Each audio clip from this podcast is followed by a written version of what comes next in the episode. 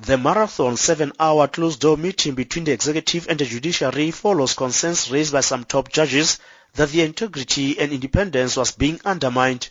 This was in reaction to attacks attributed to some senior cabinet, ANC and alliance leaders who publicly questioned some court judgments which were not in favor of the state. President Zuma acknowledged that any attack on the judiciary by the executive risks to undermine the rule of law. The president outlined some of the measures that he will implement to heal the rift between the executive and the judiciary.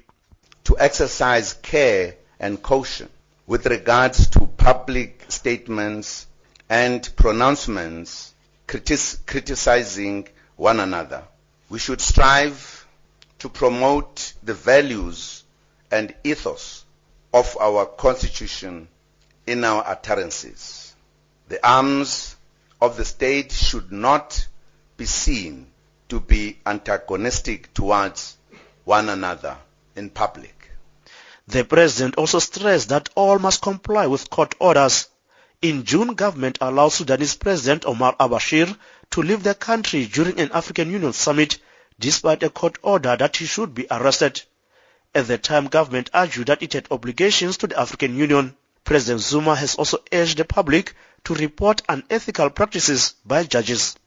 In those instances where judges are believed to have conducted themselves unethically, entities or members of the public should make use of the structures set up to address such concerns and report them to Judicial Conduct Committee of the Judicial Service Commission. Court orders should be respected and complied with.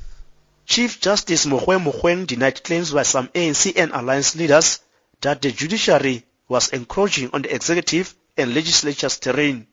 As the judiciary, we obviously don't think that we're overreaching. But more importantly, this concern about overreaching, this concern about separation of powers, I think to a large extent bears testimony to the vibrancy of our constitutional democracy. I think it bears testimony to the fact that everybody, the judiciary in particular, is doing what it is supposed to do.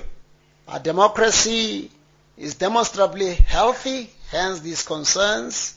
Quizzed about claims that the country's legal system favors the rich over the poor, Chief Justice Mogoeng Mogoeng acknowledged that there is growing public perception that the wealthy often stand a good chance for favorable or lenient sentences compared to the poor and vulnerable. Access to justice, the rich versus the poor, you'll always have that problem in any area of life you can think of. A better resourced person will always have access to the best of tenders, for instance, or contracts, as opposed to the person who doesn't have access by reason of not having resources to the best of consultants to enable him or her to make a more attractive and persuasive presentation. The Chief Justice has dismissed reports that his meeting with President Zuma was proof that the country is facing a constitutional crisis. That from where the judiciary stands, there is no constitutional crisis. And I reiterate that point today. All we see is a moment for deep reflection, a moment for a brutal self-introspection, a moment for a brutal institutional introspection. None of us should allow themselves to be blinded by their own signs of correctness.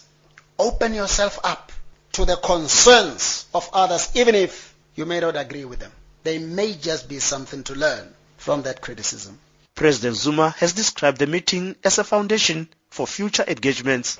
For us to meet and exchange views and raise issues in the manner in which we have done today is very useful for our democracy, not just for the sake of the institutions or the arms, but for democracy itself, that these institutions can meet and talk and help, therefore, to enhance democracy, to clarify the understanding and interpretations. So it is an important one. But we thought from time to time, when need arise, it should be easy for us to meet.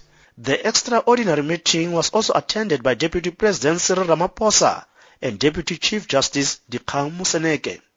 Tshepo Ikaneng, SABC News. at the Union Buildings.